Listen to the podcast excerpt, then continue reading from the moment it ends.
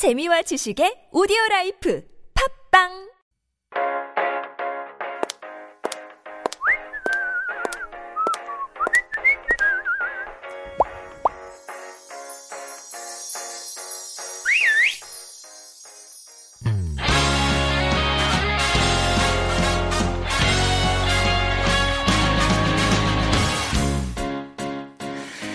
we are back with the second half of our show and the Style Files. This is our weekly corner dedicated to exploring and introducing fashion and beauty trends in Korea.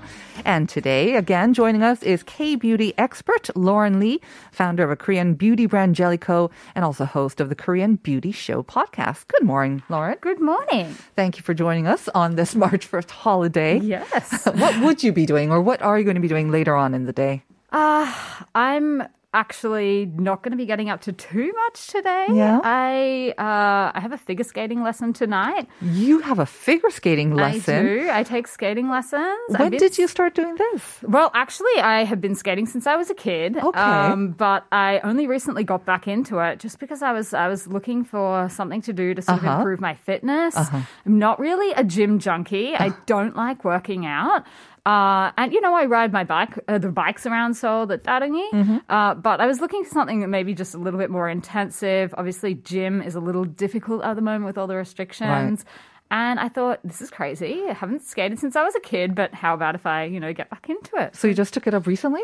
Yeah, I just started lessons again at the end of last year. So Wow. Yeah. I can honestly say, Lauren, you are the first person, the only person that I've heard of who is taking figure skating lessons for fitness in Korea. There I mean, actually yeah. there are other Wegukin as well. I imagine, I guess. Yeah, is it like a are. group thing or is it a one to one thing? Uh, well at the moment I'm just doing it in a group just because I thought before I sort of get too into it again, you know, I'm a lot uh-huh. older than I was when I was I was skating. just gonna say that was my next question. Are you the only adult along with these other like 11 year No, olds? that would be very embarrassing to be the only foreigner and the only adult Uh-huh. in, the, in the in the rink at the time. But no, I'm not actually. There are lots of other people, lots of other adults. I will admit they are all uh, a bit younger than me. Mm-hmm. Most of them, I think, are still in uni. Uh, but yeah, I'm actually really loving it. I think I'm going to be bumping up and doing like some private lessons and doing it a bit more frequently because Wow. it just being back on the ice again Yeah. Mm-hmm. reminds me how much I loved it. Uh, as a kid, so it's great exercise. I come home and I'm just like Knackered, right? really, really Yeah. tired, and I don't feel like I've been working out. So for me, that is the perfect exercise.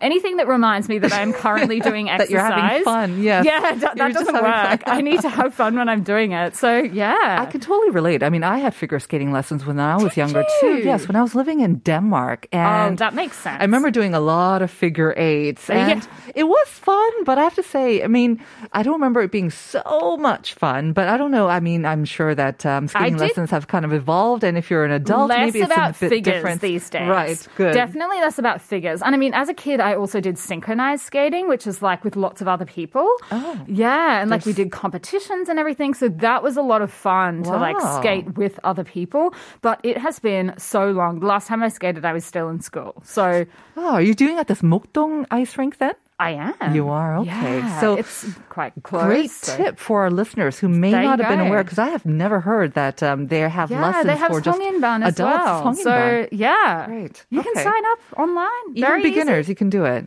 of course. Yeah. You, yeah. you have one of those kind of like walkers. In Well, the I think the guess. aim is that you won't need that if you're taking the class. That's great. All right. Well, let's get to the topic at hand. Um, some beauty trends uh, to look out for. And uh, yeah, I mean, I kind of mentioned it. Um, I don't know how I feel about taking off the mask now that, you know, I'll have to I know. do the whole makeup thing. I know we're I going to really have to put in a lot more effort, right? It- Exactly. It, definitely takes a lot of uh, the worry out of it. You can just pop it on and run down to the shops or do whatever. Uh-huh. Exactly. I'm with you, but the uh, I guess the bad news for both of us is that it looks like the tr- the predictions are that masks will be coming off at Yes. some stage. Oh, I'll take it. Yeah. So the trends are sort of look. Some of them don't have anything to do with that, but some of them definitely do. Mm-hmm. All right. So look, there's a lot of things that are- sort of uh, changing in the market. Mm-hmm. I think for K beauty at the moment, uh, and of course we speak. We've spoken before about you know ingredients. That's a big one. There's Yeah. Mm-hmm. always new stuff coming out.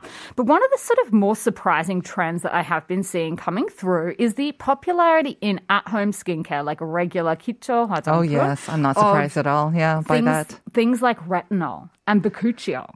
Okay, So Retinol's been around for a while. I remember hearing about that. But the other one, bakuchiol. Bakuchiol. So this That's is a new one. This is a plant extract, and it is touted by a lot of people as a natural retinol alternative. Okay. and I think that kind of uh, is a little bit debatable, Mm. just because there's retinol and then there's things that aren't retinol. And Remind us what retinol is supposed to do. It's supposed to help us with the wrinkles, isn't it? Yeah, so Okay. retinol is in Western skincare for sure what they call the golden standard Mm-hmm. because it has so many really great benefits for the skin, uh, anti-aging, uh, anti-acne, lots and lots of different functions to Okay. improve wrinkles and things like that. You will often see it prescribed by dermatologists for people that have uh, bad cystic acne and things like that because it contains vitamin A. Mm-hmm.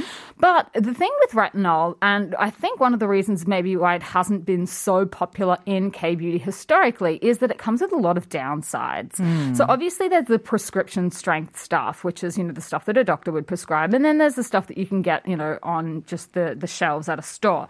But the thing is, it often comes along with you know redness, increased sensitivity, dryness, flakiness, Okay. and all the kinds of things that we just don't really enjoy Yeah. in our skin. Yes. Uh, you know, and it's kind of the opposite of the hydration and everything that K beauty really, really focuses on. Okay. But I'm seeing more and more brands coming out with like a retinol product or hmm. even a retinol line mm-hmm. and a bakuchiol, which is offers a lot of similar benefits to retinol in that it targets a lot of the same things. I mean, it's not a replacement for retinol, but it's definitely an alternative that you could try if you mm-hmm. maybe have tried retinol before and you don't like it, you find it too strong. Right. Maybe you have really sensitive skin. So th- those are two new ingredient trends that I think we will be seeing more of this year. Again, when the masks go off, we want to reveal dewy, young-looking, fresh skin. Exactly. And retinol and bakuchiol. This is one that I will be keeping an eye out Keep for. an eye Yeah, out for okay. it. Yeah, it's a bit of a strange spelling. Uh, the the Hangul actually really helps to figure out how to pronounce a lot of these in English, right? yeah. Bakuchiol, yeah. so that's one that you Yeah. can definitely keep a lookout for. I think the other thing would be, I mean, obviously, as we kind of go back or ease our way back to sort of life before the pandemic or kind of the new norm, whatever you want to call it, I think we became so used to life with the masks on.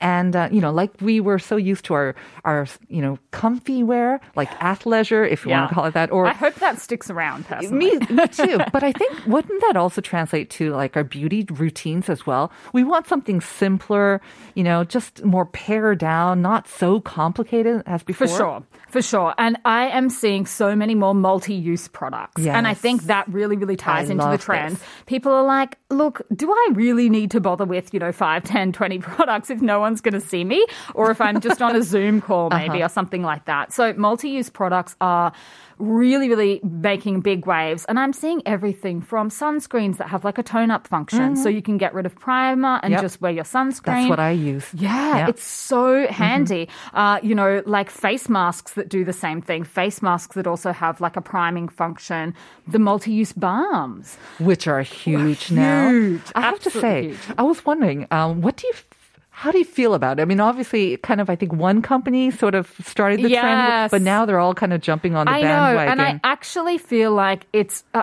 uh, coming from a person that actually has a beauty brand, Yeah. I always feel really, really sad for a brand when they have really revolutionized something and then people just blatantly copy it because I know how I would feel if someone did that to my Mm. Products. I think I would be devastated. However, you know, it's they're the one, Joe. They're the original. They are the uh, original, and I think everyone knows who they are. So you know, good for them, and I hope that people support them. And you know, their their product is really really good. But these more and more of these with more and more uses as well. So At the same time, are they really that much effective though? I love the idea of a Yes. multi-use, but do they really do both jobs well or are they doing like a half job of both? Look, this is what I would say. I think I'm a big fan of misting myself. I think misting is the golden standard for me in terms of like skincare that you take on the go. Okay. I do have one of these multi balm products and I do love it. I think the big downside will be that they are not as easy to work with when you have a face of makeup on. Hmm. And so if you are planning to take it on the go with you for your touch ups, Mm-hmm. I think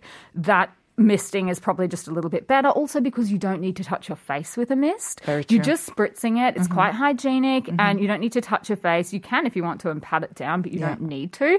So that for me is really just the ultimate on the go product.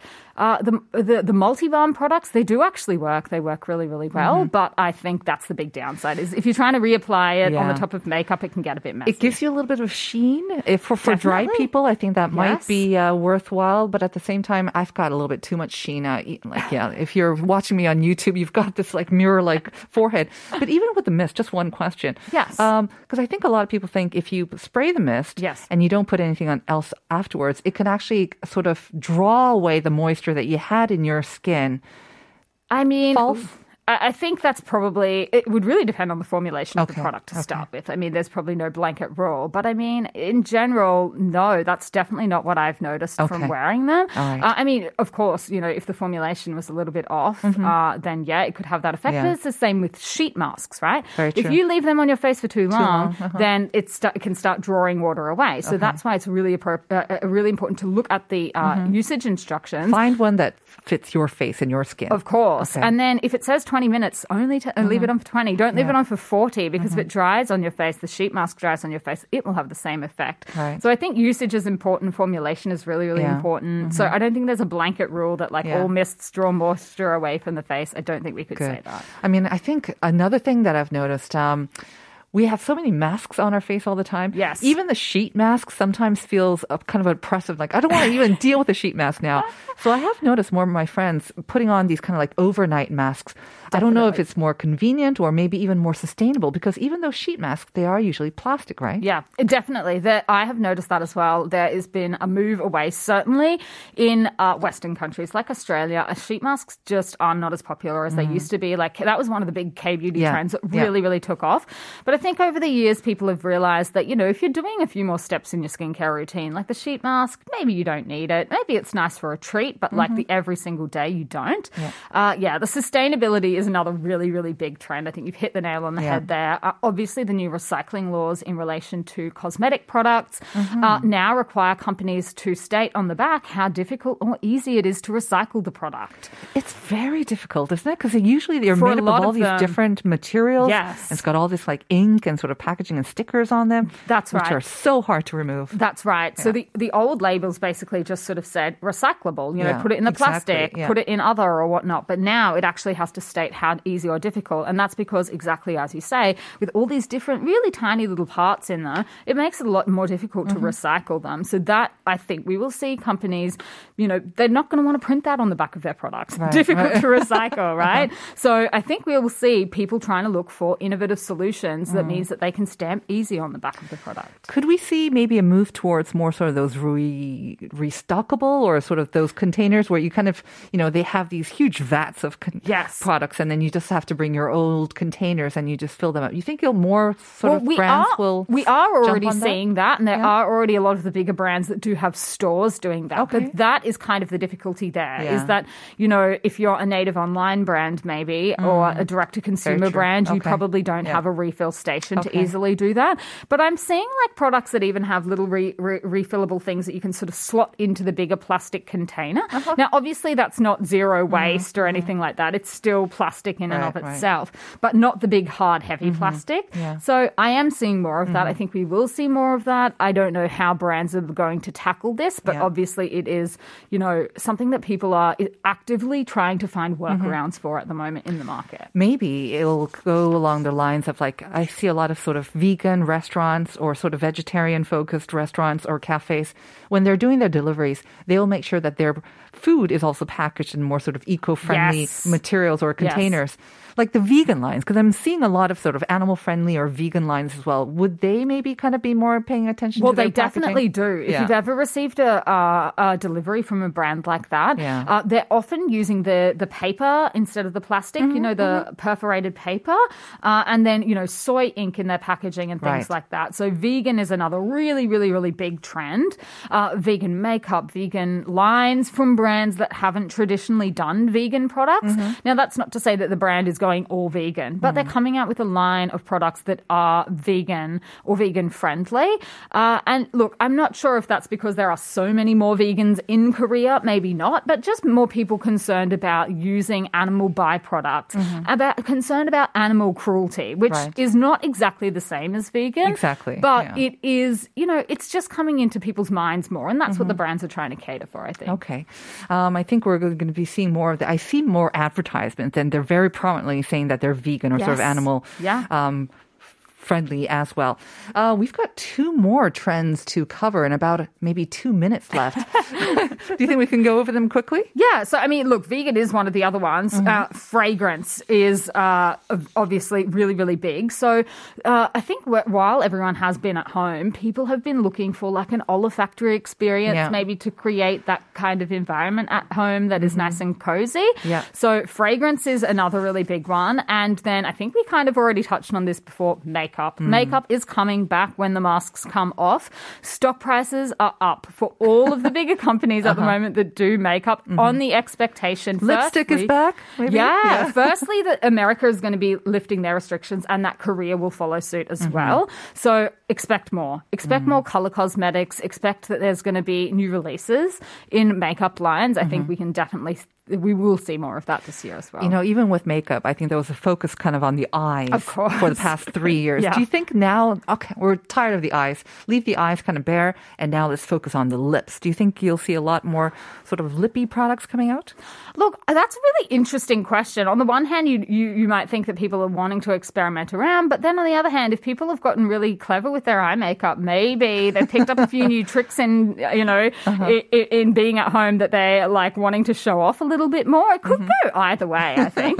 All right. But let's get prepared for the return of Yes. the full face of makeup as well. it's coming. It's coming. Thanks as always, Lauren. You're welcome. Let's go over some of the uh, answers and messages from our listeners, shall we? Busby saying, Happy Samil, happy holiday, everyone. Happy first day of March. You want to read the next one? 683? Yeah, apparently with three choices, my first guess was incorrect. I think it's 1919 now. I think Me too. 680 is the 1910 before. The next one? Yeah, the answer is 1919. When I first took Korean language class, that was one of the important information we learned about South Korea.